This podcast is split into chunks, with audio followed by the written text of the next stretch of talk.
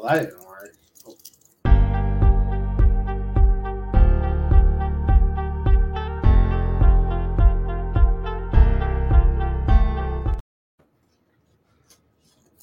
Well, here we are early because I hit the space bar and all of a sudden the countdown stopped. Uh, this is what happens when it's your very first show. Welcome, folks. My name is John Hansman.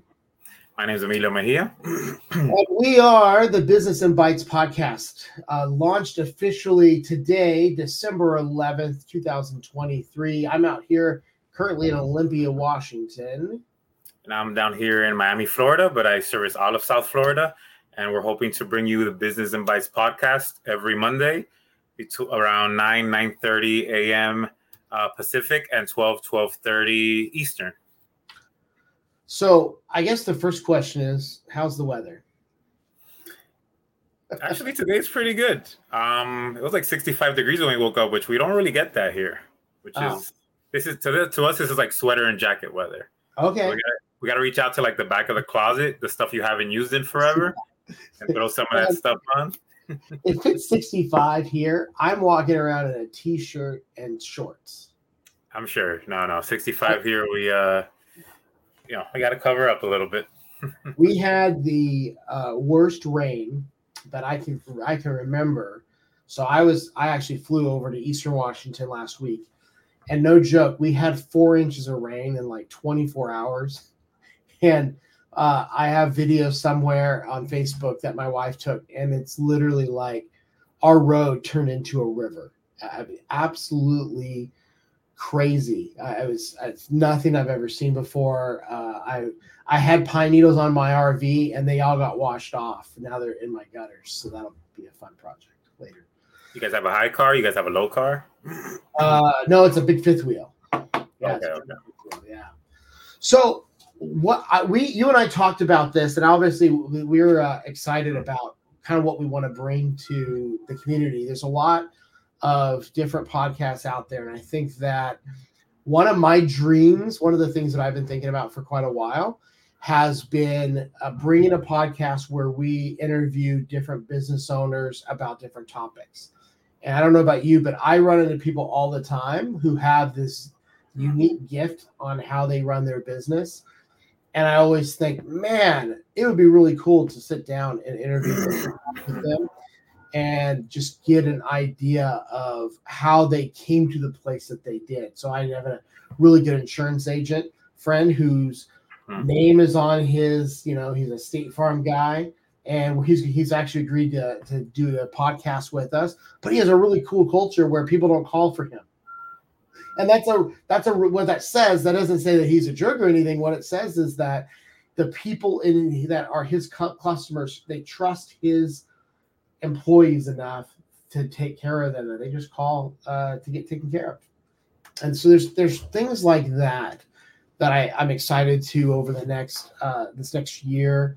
Uh, just bring some really exciting guests to the show that I, I think will add some value to the uh, the people that are out there watching this podcast. And I, I think the other thing, I don't know, is uh, both of us are in cybersecurity, so we would be amiss if we didn't uh, talk about about what we're seeing in the industry and what's going on, uh, so that we have equal value for both.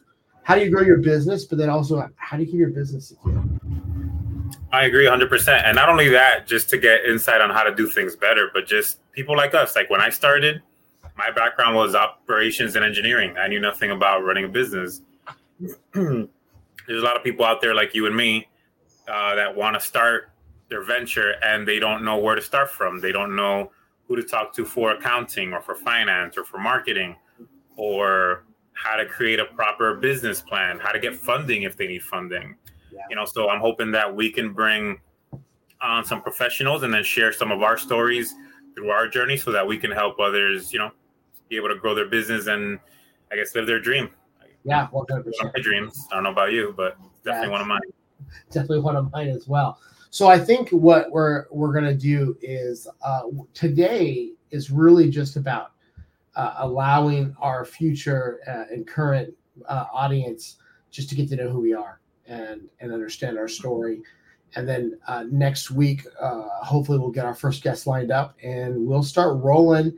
And then you can expect to see us here every every Monday morning. Well, Monday morning Pacific, twelve Eastern.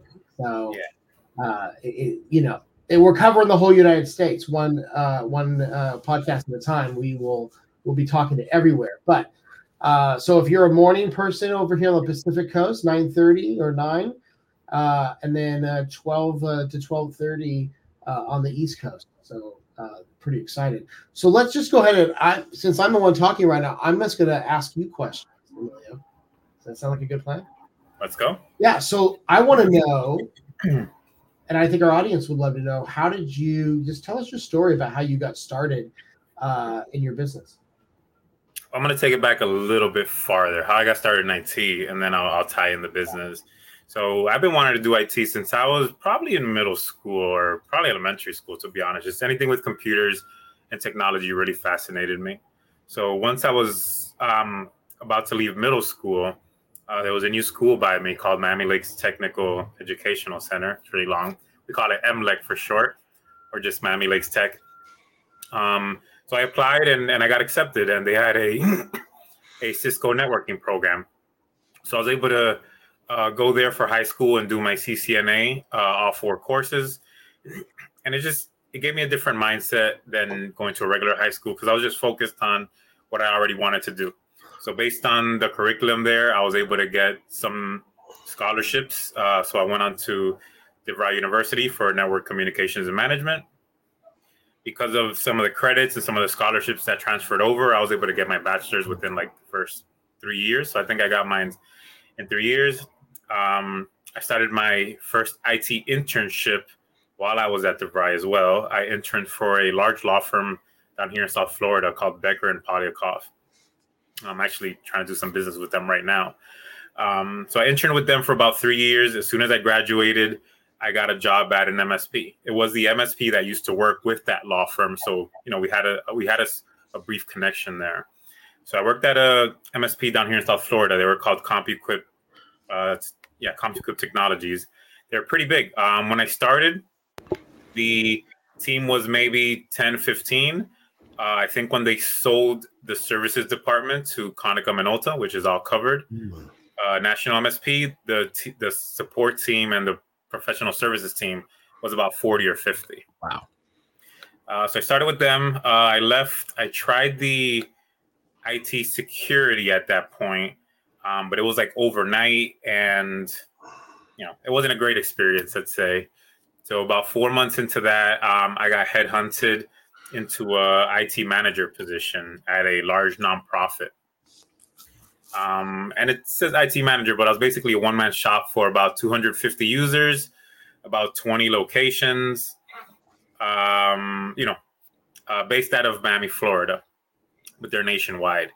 So I did that for a couple years, and then uh, an old colleague of mine had an MSP already, so he was approached by one of his clients, and they said, "Well, we want to do business with you, but you know, we're tired of one man shops because if they're not available, then you know, we feel like we get the short end of the stick." Mm. So you know, he told them, "Well, give me a month or so, and I won't be a one man shop." So he called me and he's like, "Look, I need more than help. I need a partner, you know, to take responsibility, to make this their own, to help me grow it." So I agreed, and you know, we started an MSP there. Wow, uh, that was going good for the last seven or ten years or so. Uh, you know, but then we kind of started growing apart. Um, you know, he wanted to go down a certain path. I wanted to go down the cybersecurity. So, you know, we agreed on how we can split. And then as of January of this year, I've been the sole owner of AM3 Technology and Cybersecurity.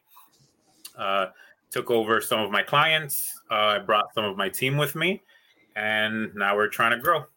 Nice. Love it. Yeah. I love it. That's exciting. It's funny how parallels. I I also got started when I was young. So I always tell people I was the guy who was programming my neighbor's VCRs. Uh, hopefully everybody remembers what a VCR is. But I used to I used to program VCRs and I used to figure out things. And as I got older, I ended up uh, filling out your or uh, fixing people's computers and helping them learn how to use the computer and all of that stuff. And so I grew up with that too. And then uh, when I went to high school, I was part of uh, one of the, the business department's tech teams, which uh, same thing landed me an internship in a state office. I worked for Department of Corrections here in Washington uh, for about eight months. And it, fascinating at the time, they had this weird policy where they couldn't let, I didn't have enough experience for them to keep me uh, to move on. Even though I was gaining in nine months of experience, they didn't count it because it was an internship through a particular like organization. Wow. You know, I got rejected. And, from a, I got rejected from a internship because they, by policy, they had to pay me, and I was like, I mm. work for free. I like, I work for free. I just want the experience, and they're like, No, we can't. And I was like, So you're wow. rejecting my free work. so Sorry, what's fascinating is the guy after me. Uh, why? So they denied me, and then uh, they worked and changed the policy. So the guy after me, who followed in my footsteps, got a got a state job. Mm. And and so uh, that was that was super interesting. Uh, I ended up taking a well, I worked for you know out of high school, I worked for a couple different companies. One has nothing to do with IT whatsoever. I work for one of those game companies that has the big inflatable uh you know, slides and all that. I used to deliver these things to events and I did that for a while. And then I started, then I got in the home security industry and worked my way up in there uh, from the bottom all the way up into a management position. I actually worked in that industry for about 20 years and uh, worked and did, was the manager, eventually moved into the IT department uh, in that, that business after it got purchased by Stanley Black and Decker and and in the meantime before now it's what's funny is of course if anybody from the office uh that company saw this they would not they know now i think but i was i decided at one point to that they weren't just going to move they weren't going to elevate me and that was before the per, the business got purchased so i started working uh after hours and i created my own business and started just basically helping uh, residential clients and uh, ended up just helping a couple of businesses and learned a bunch of stuff along the way. And then at some point, at some point, I was making as much money part time as I was making full time. And I was sitting with a good coach uh, who looked at all my budget, looked at all the things that was going on, and helped me realize that I had to make the choice to you know, to to start that business and kick it off. And he forced me, uh, as good coaches do, to pick a go live date. And and so in September of 2019, I ended up uh, starting my business. And I think what what's fascinating is I didn't know what was coming because we had just right after that mm, COVID. We had COVID, and so my residential business uh, I remember, I don't know what it was like for you, but the literally the week in March when they announced everything, my phones just died. Like just not it was it was eerily quiet. And then about a week and a half, two weeks later, kind of people started to kind of wake up a little bit and realize, well, we're may like be like this for a while. And so all of a sudden I started getting computer repair uh questions. A lot of people uh called and said, Hey, do you want or can you fix a computer? So I literally set up a station in my garage and I was doing computer repair for about four or five months until it got so busy and so crazy that I had to open a commercial space because I literally had people showing up at all hours of the day. What a problem to have. Oh, yeah, no. right, right. What but it was, I, you know, my now wife saw people just showing up randomly, and she's like, "We got to do something about this." Like, hmm. I had people who'd show up at like seven o'clock at night with a computer because they, you know, because people are weird and they don't really real realize like you when you have business hours, you should respect those or something. Uh, so we got a commercial space and we ran a repair shop called Oli Tech Guys uh, for uh, about two years, and then just last year we decided to go fully commercial and full cybersecurity focused managed IT. And so we we decided just to to get out of that that uh, consumer space and and move uh Truett and we rebranded for to to grow our business. That's why we we moved from Truett to the Oli Tech Guy space. And and so um it's been an exciting journey. I think the there's some things I learned along the way. Uh like for example, uh, I talked about this at, at the last cybersecurity conference where I had a little speaking spot. But one of the big things I learned was be who you want to be now. In other words, uh, one of the things that I did when I was really small, when I first started my business, I treated my business like a business. I had a phone system, I had quite literally everything in place that people thought, if they didn't know me well, they thought I was doing that full time when I wasn't. Like, quite yeah. literally, I had a phone system. I had everything in place. So people literally thought that I was full doing it full time. I, I just I ran so my business that way. I had a segue for you. I mean, I had a question for you, and you just kind of segued to it. So I know a lot of people always ask me, "Hey, when you start out, how do you manage your having a full time job and running the business, and how do you give the impression that you're all business?" And I'll answer after you. Yeah, uh, it, it comes. So there's two things. I think one, it comes down to mindset. Like you have to have a mindset, you, even if you're moonlighting, that it's a real business. And you have, and and part of it is, and this I don't know I don't think this sounds dishonest, but no one ever asked if I was full time, so I never told anyone I wasn't. Let's, I mean, let's just be honest. Like I, I, I agree with you there. I agree. You know, no one said, "Are you full time?" They just said, "Can you solve my problem?" And so I I was like, "Yeah, I can solve your problem." So I just I worked a lot. I worked my 40 hour job and then I came home worked another 20. I worked a lot, but I always focused on how I can provide service, how I can take care of the client, how I can make sure that they're in good shape. And they never really they never asked. So uh, I and I and I did put things in place. I really did truthfully put the phone system in place because I wanted people to think that I was a really big company because that was my goal was to get out of that out of that workplace. That's why I started that business. Yeah. Yeah, I had similar things. So one of my things was always respect my initial employer. You know, so mm-hmm. you know, do that stuff, make sure that all my boxes are checked. I'm doing that job 100. percent Yeah. And then any extra time I would I would um I would deal with the moonlighting, the side business. Yeah. Uh, if my job asked me, then I was honest that I was moonlighting after. But because they weren't a tech company, you know, as long as the tech stuff was good there, they didn't care what I was doing yeah. uh, after hours and things like that. That was good yeah. for me. As far as as far as finding clients and them talking to me, uh, if they asked, I was honest about my availability. But because I had the partner, we were able to kind of be flexible. When I wasn't free, maybe he was. When he wasn't, I was. We even hired our first employee when we were still fully employed at our other jobs. Yeah. You know, so that we had somebody to go so that our clients could feel that we had, you know, their service and their, you know, that they were our priority pretty much. So yeah, yeah that was my other thing. So just like you, I had my full time job. I'd come home. I put in another four or five hours.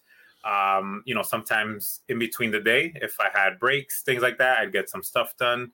But I just made sure that my employer was always 100% taken care of, and then I would use some of the extra time to to do what I had to do. Yeah, and I'll say that that type of thing paid off for me as well. Uh, my work was good with that corporation. They liked me. I worked hard for them. So when I quit my job, they were disappointed and sad. My boss was one of my bosses was even a little pissed because he had a plan that I didn't know about. But in the end, uh, they offered me a contract to finish out some projects that I was on, and so I was able to still uh, I think I worked for them for another four months or five months as a contractor to help them, you know, finish out con- uh, the projects that I was working on. And they wouldn't have asked me to do that if I was sucking at my, you know, doing my job and not taking yeah, care yeah. of them. Oh, so that makes sense. Definitely, you know, building relationship. And the other thing too, and I think you you touched on this earlier, you don't know when you're a one man show or you're starting out, you don't know who's going to ask you to become their uh their provider later. In other words, you could be working for a business and later on they ask you to be their, their in our case IT provider. It's happened so to me. The, the last thing you want to do is burn a bridge. You want to take care of them because when they decide that they still want you, they're they're going to potentially be willing to pay more than what they're paying you as an employee to take care of them still. Agreed. Yeah. All right, so let's shift gears a little bit. Why don't you tell me what's been the biggest hurdle or the biggest thing that you've overcome uh, in your business? Oh, uh, biggest thing. I think for me, uh, and I still struggle with it, is just mindset. that was mine too. uh, yeah, I think I think every business owner struggles with mindset. Uh, there's that thing we probably have heard it all called imposter syndrome, where you think to yourself, mm-hmm. you know, you've worked your way up here, and still in the back of your mind, you think, "Do I really deserve to be owning a company? Do I really deserve to be uh, sitting on a, you know, doing a podcast with somebody from across the United States?" You know there's there's just this thing in my in my mind. Now i'll tell you my story i worked for that that company for 20 years not because they were amazing but because i was afraid to leave. And what took me out of that business was a friend of mine was switching he switching industries. He was a pastor who became later on a um, rocket engineer for for i think he's working for like blue origin right now but um if it's if it if joey sees this hey joey uh but he he switched industries and got out of ministry had been doing the same thing for 20 years and was saying i don't know if i can do what else i can do because i've been doing the same thing. And i felt the same way. So really what broke that in me was going to a career counselor and realizing that i wasn't as stuck as i thought. Did you i was just i just thought i was did you disqualify? Well, I don't think that's the right question. Did you feel like you weren't qualified because you kind of made your way up and they knew you internally, but if you went somewhere else, you felt like like they wouldn't qualify you like at your previous business? Like maybe you had to prove yourself again. Is that? Here's what I'll say: the culture at that that business was set up in such a way where people feel stuck. I wasn't the only one who worked there who felt like this was it. Like this is the end of the line. This is the best you're ever gonna do. Uh, and I think there's just this, and and you know, I don't want to get political, but you see this today quite a bit. You see minimum wage going up, not because people can find something else, but because they feel stuck and they don't feel like they can go anywhere else. I'm like, I feel like I'm the poster child for if you don't like where you are, work your butt off and you can fix it. If you don't like what you're making, you can fix it. You can figure it out. Either start a business or go find a culture or a person that fits in what you want to be and do and you can you can change. So I was just I just had a mindset that just told me I wasn't going to go anywhere else. That's really so to tie that to tie that a little bit to my story. Um, where I was at, I loved working there. There was two limitations because they were a nonprofit, there was a limitation mm-hmm. on the financial side, the yeah. budget side, and the salary side. Mm-hmm. So I couldn't work with the technology that I wanted to work because they couldn't afford it. So my skills became stagnant after I got them to a certain position. And then, you know, like like you just said, there was kind of no room for growth. I was, you know, I was out of IT. I was it. So I figured, what's the best of both worlds? If I run my own company and if they're my client and I can still be involved with them. Yeah. So that's where we are now. Wow. They're still my client. Been my client for over five years plus. And okay. you know, so I'm still involved with them. I'm still involved with their mission, which I, I like very much. And at the same time, I get to explore and work with other companies, which allows my income and salary to, you know, not really have a roof.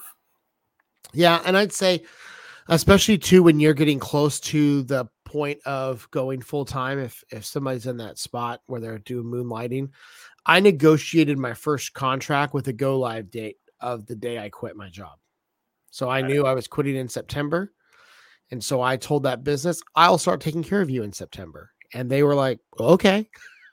Yeah, they knew works. I had a full time job. They knew everything about what was going on. I was honest with them and they were we took them on. Uh, I took them on uh, on my own in in that September and got everything rolling. So uh, I don't I don't think you have to hide if you're part time. I just think it's a matter of can you solve the customer's problem and do it well and, and finish what you start. I, I agree with you. I agree with you there. Yeah. Uh, I'll go ahead and answer the question now. So my biggest hurdle or what I've overcame, um, one is definitely mindset. Um, I think definitely after joining Chris's program, which is how we met, the program that we're both in, um, my mindset changed. Like I always thought very little. Um, and to your point, I was having this conversation with my wife yesterday. I said, I feel like one day somebody can just come and take it all away. I don't know, like like I'm not supposed to be here. Like I'm not supposed to have this business, and I'm not supposed to be an author of a book, and you know I'm not supposed to be making noise per se. Like you know, and then it's it becomes a little bit surreal, and sometimes I'm like, man, what if I feel like I can take it all away? Like someone can just come and take it all away. Yeah. And I know having your own business is more job security than being at actual company working, but in my head, I'm like, well, if I was at a company working, that's more job security. When in reality, it isn't. But again, because uh, we're small business owners, sometimes it feels that way. Like, how'd I get here? Like, Yeah. should I be here? And like you said, imposter syndrome. So definitely mindset has been one of the big things. The second one I would say is you're your own boss and you need accountability on yourself. I think sometimes that's hard. It's like you can walk into work today and you can goof off if you wanted to, and nobody's going to tell you to not goof off. You know, but uh, that's not what we're here to do. And if we want to grow the business, you got to have your own checks and balances and the accountability for yourself. Totally. And I feel like it's a roller coaster. Sometimes, you know, especially when we come back from a, live event, like I'm on a, like a super high. I'm riding the roller coaster. I'm executing. I'm getting things done. I'm getting plans done. This podcast is living proof of that. you know, we're on our first live show, and I think just about a month ago, maybe a little bit over 30 days. Let's call it 45 days. You know, we were having a conversation at a table about us wanting to do this show. You know, and now we're here doing it. So just things like that. So I would definitely say mindset, and then accountability on myself as a business owner would be the Yeah. second thing. Yeah. I think well, I'm a little ADD, so that's all that's always a challenge for me. It's just staying on task and and having a good system in place to get things done. So that's been one of my that's a per more of a no, less of a business struggle and more of just a personal personal struggle. So I'm using a couple tools to help me with my task list, things like that. But it is a fight. There's days where you just don't want to work. and you have the option not to, but you have to push in, push through because that's what it takes. That's just what it takes to to keep the the business running and keep your businesses, uh, you know, your employees employed and and yeah, I, it's just it's uh I think it's never ending battle, but I think at some point it just becomes I think that's the weird part about owning a business after now seven years of being on my own. Uh it feels normal now. At least the day to day feels normal. Uh, it's still surreal when we do things like, yeah, this is our first day doing a podcast. Last week, I was on a panel uh, with uh, four other business owners uh, for a cybersecurity conference in Spokane. That was a little surreal because I was sitting on a stage in front of you know 200 people talking about uh, a topic, and and it was just like, I don't. How did I get up here? Yeah. What did I Like- deserve this privilege? yeah, yeah, and it's Who am I? Who am I? yeah exactly exactly so well this, right. is, this has been great i i think uh now let's let's i talked a little bit in the entry about kind of what my vision and what my thought was for the podcast did you have anything to add into, kind of just thoughts of uh what you know uh we we got together on this because we know that there's a hole and I think one of the holes in podcasting when it comes to our industry is that uh, it can get real boring real quick if we just talk about cybersecurity. Yeah, not- everybody's and- not a nerd like us. I mean, yeah, not every not everyone wants to sit around and talk about hacking and and uh, all the things that are happening. Uh, but I think there's also just been a whole of talking uh, about just businesses. Is there anything else that I that I missed uh, at the very beginning? Uh, no, but I'll, I'll kind of reiterate in, in my own words. Um, you know, we're here to talk about small businesses, medium businesses, uh, from startup all the way to you know a couple of years and mature in. Uh, if anybody has anything that they want us to touch on so that we can bring in a professional as a guest speaker. So if that's accounting, finance, uh, marketing, business development, sales, whatever you guys are struggling in in your business, let us know. Yeah. Uh, we're going to post an email at the end of this to let you guys know where you can email and give us some of that information. But you can also follow us on Business and Bytes podcast on YouTube, Business and Bytes podcast on the Facebook page. Uh, so you can send us messages there. Let us know what you're looking for, and we'll find a guest. We'll procure a guest to come on the show, and you know, let us know and and to guide us in the proper ways to get there.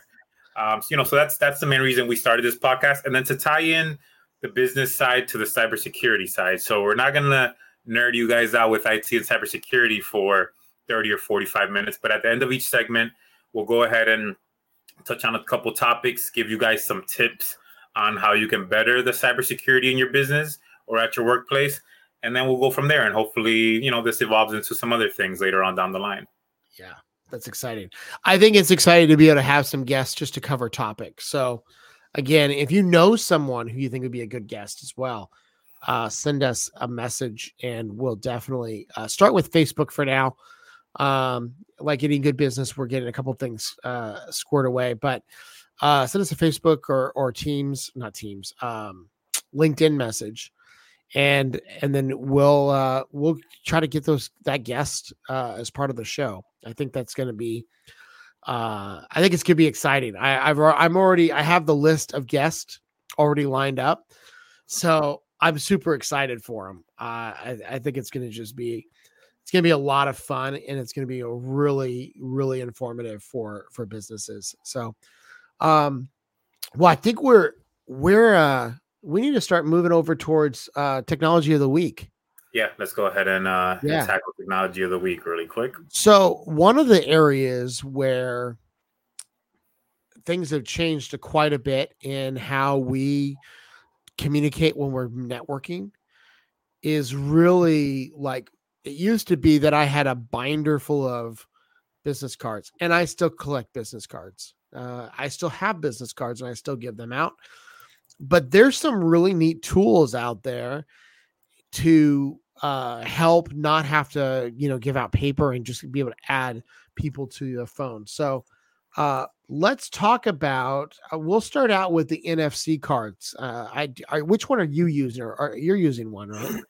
Yeah, so there's a couple out there. Um, I think one of the bigger one is called Dots or Dot, and I'm using one called Bumppr.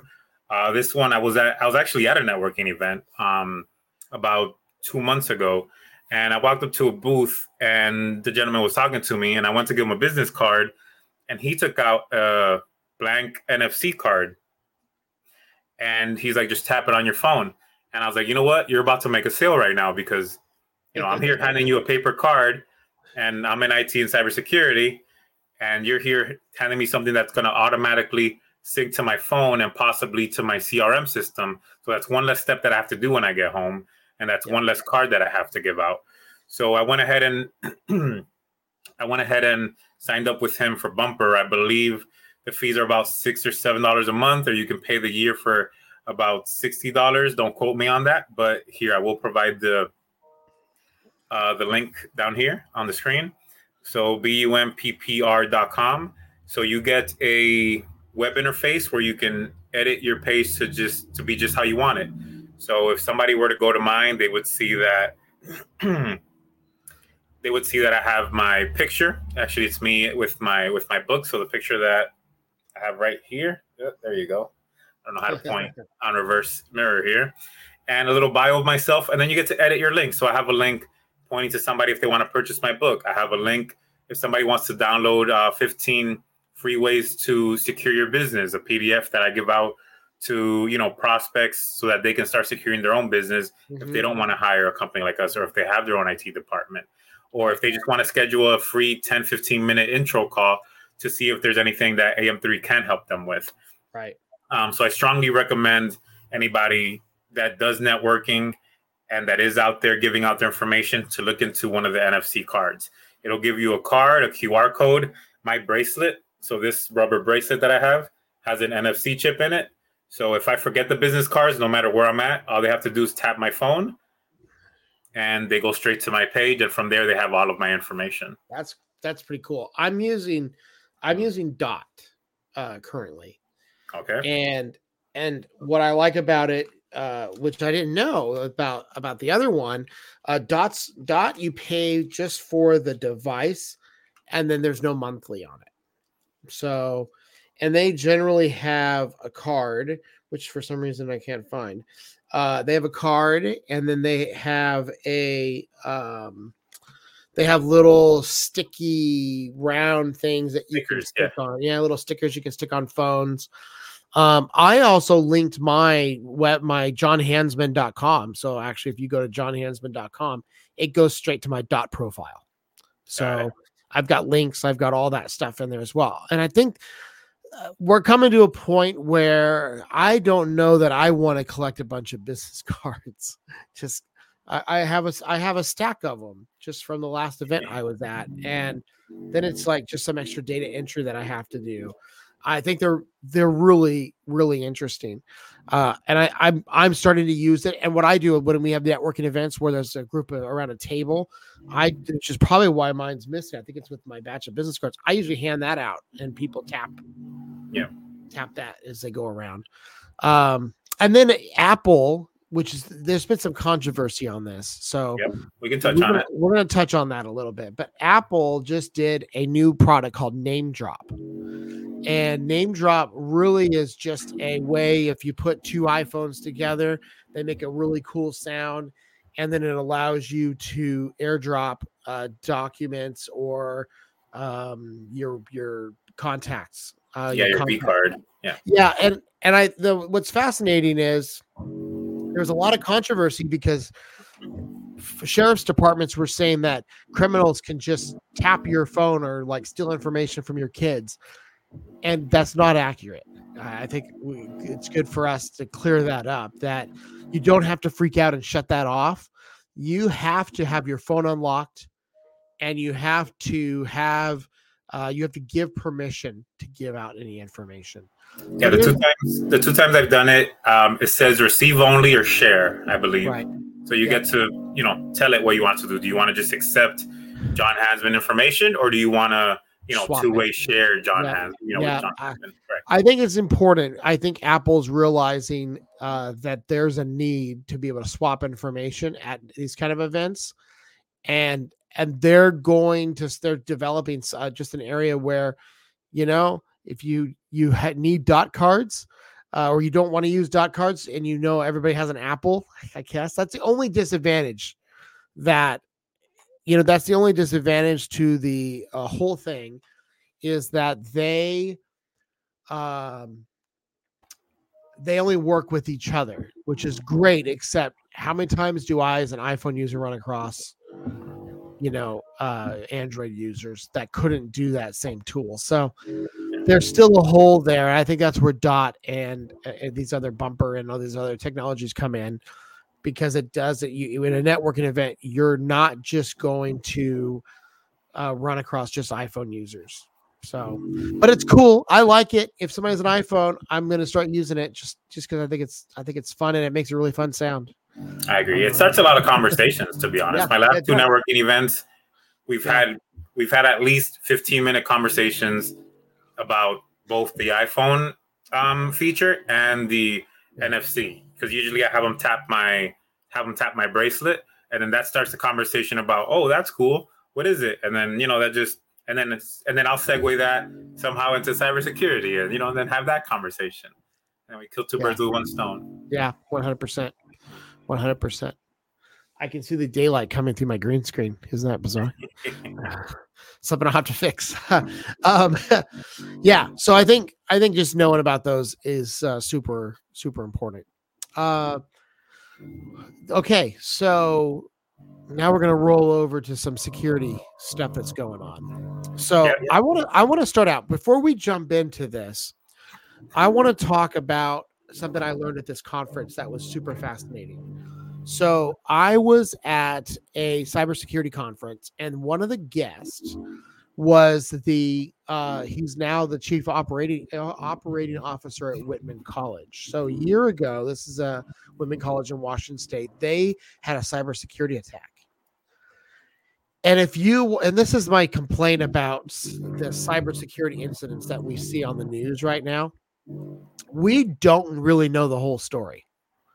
So if you were to watch the media, you would think that Whitman College did a really horrible job with cybersecurity, and now everybody's uh, now everybody is um, now that you know everybody's compromised uh, because of that.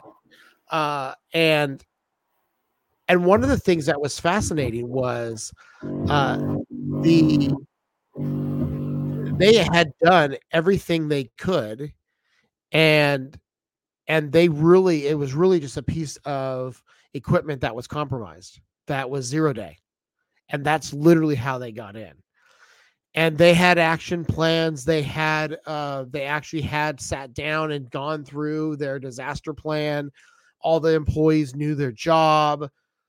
All of that and yet they still had a cybersecurity attack. So we've said this on multiple occasions when it comes to cybersecurity. It's not a matter of if you're ever going to be attacked. It can really be a matter of when. And I think when we look at Whitman, I think that was just the most fascinating thing. The guy who was the CISO, the you know the you know, chief information officer, he was the he got promoted after that event because he did such a good job of helping them recover and he had everything in plan. And when the evidence came out it wasn't anything that he did wrong or that their company did wrong. It's just something that happened.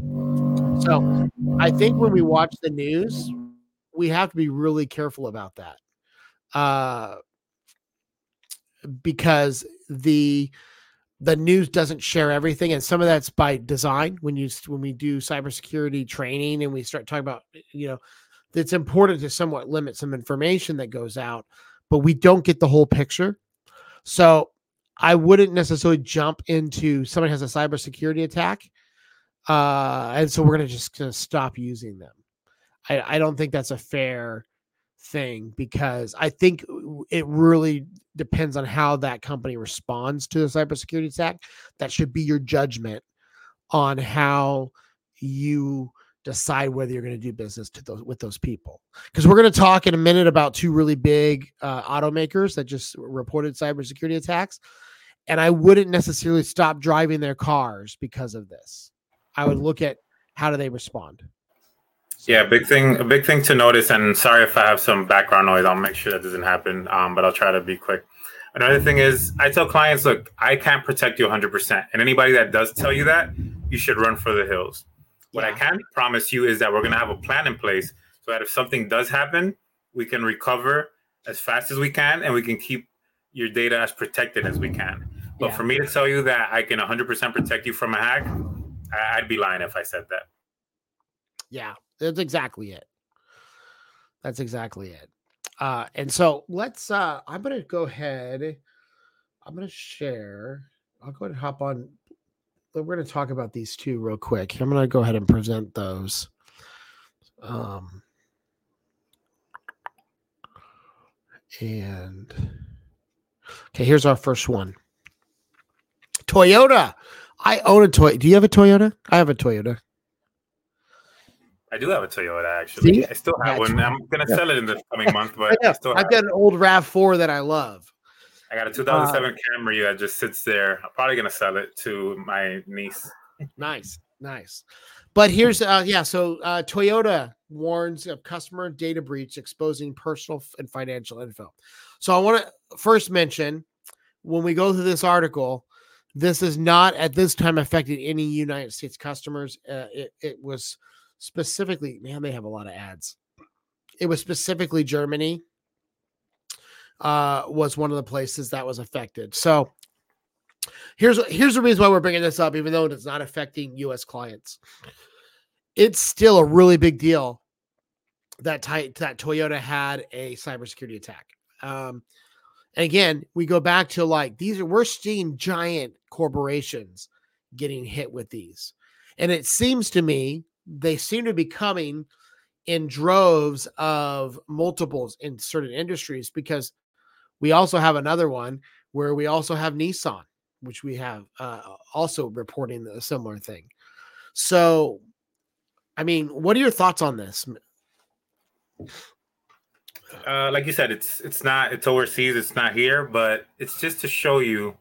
What I like to tell some clients is, look, if Toyota is getting hacked, if the MGM Grand is getting hacked, these are companies that spend so much money on their cybersecurity and their IT, and they're getting hacked. So, what makes you think that? You know, I'm not trying to downplay or downtalk anybody, but that the two little systems that you have in place are going to keep you protected.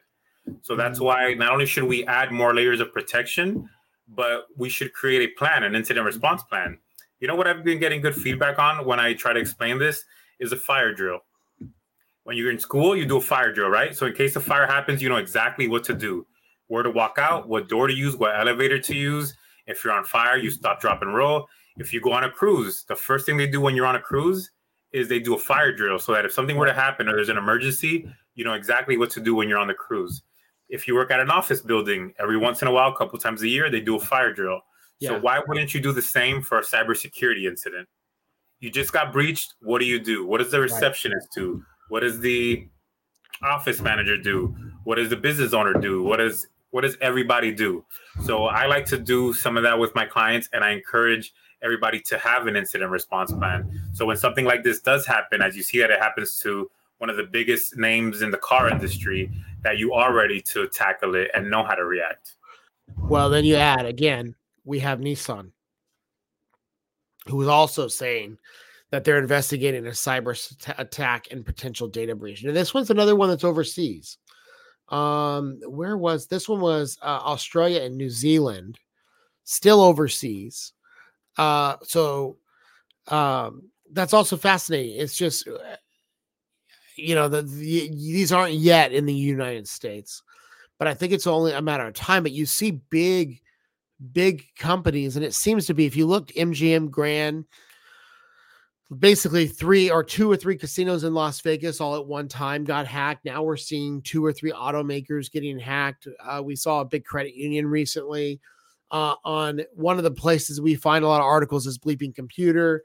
Uh, they had a uh, another conversation about a medical facility that got hacked uh, in a, that's also overseas. There's just a ton going on right now, and and I think that what most people fail to recognize is uh, I think the number is still 58 percent. 58 percent of businesses that get hacked are small.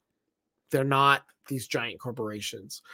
These are just the big ones that make the news just because of their sheer size but not because of their um they just make the news because their size. Yeah, yeah it, it's just and and it will time will tell what their incident response plan is and and what they're doing about it. The information is still all new. These articles are still like uh, you know December sixth, so only a couple days old.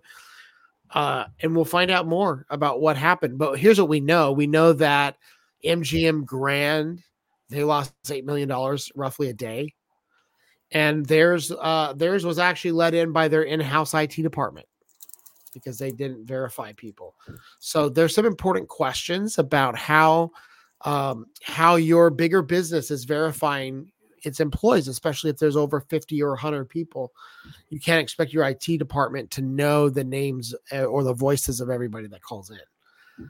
Um, and I don't know. We'll find out about how these guys, what actually was the cause, because I don't believe it says it in here at all yet uh, as to what the actual cause of these cybersecurity breaches are. If MGM Grand is watching, call me. I have a software that'll help you do user verification. yeah, license it through me. yeah. So let's do this. Let's uh let's wrap this thing up with um some some tips, and I think we're gonna start ground level what is the best thing? So, say you don't have a Truett or an AM3 yet. What are what is the number one? I'm gonna give you give me one thing and I'll add another. Uh, what is the number one thing somebody could do today?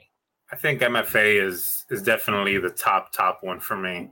Um, I think it's the easiest one. It's the one people understand because like their banks do it and other industries are doing it so they're not you know they're not alienated to it Um, but yeah, MFA, which is multi multi-factor authentication. Some people call it 2FA, two-factor authentication.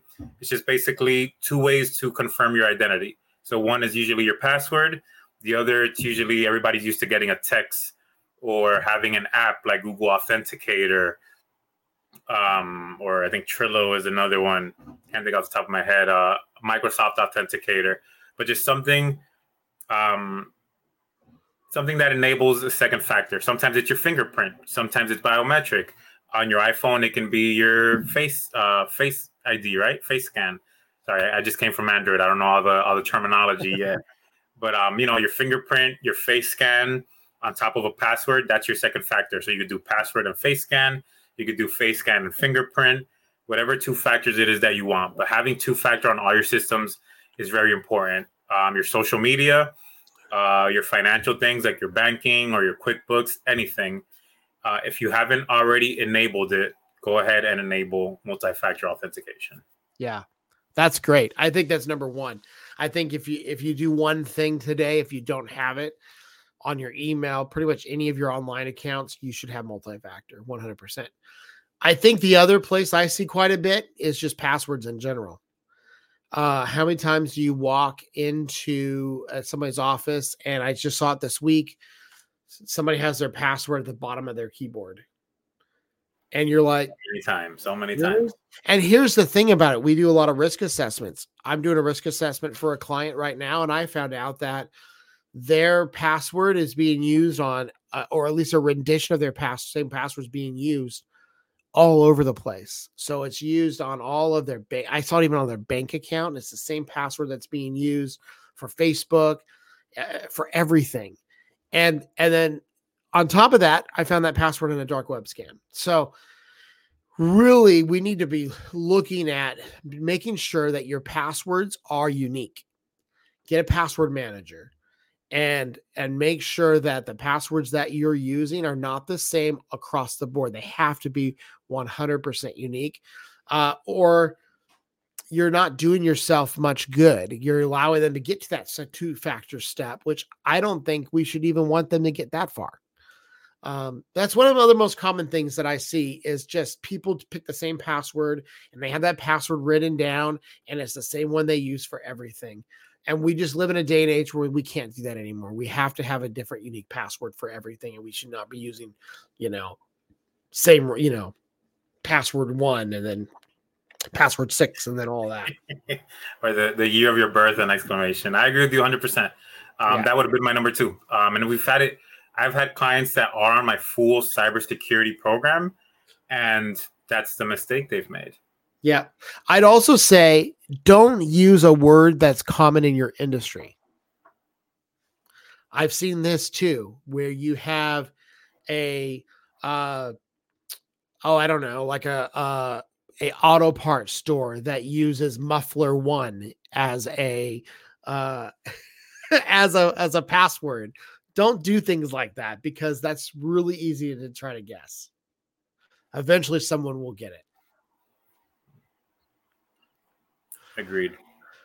Okay, well, I think we're uh we're we're at the point of just wrapping this thing up. I'm excited. Uh I'm hoping that we I know that we're going to get even this is going to get more exciting even better.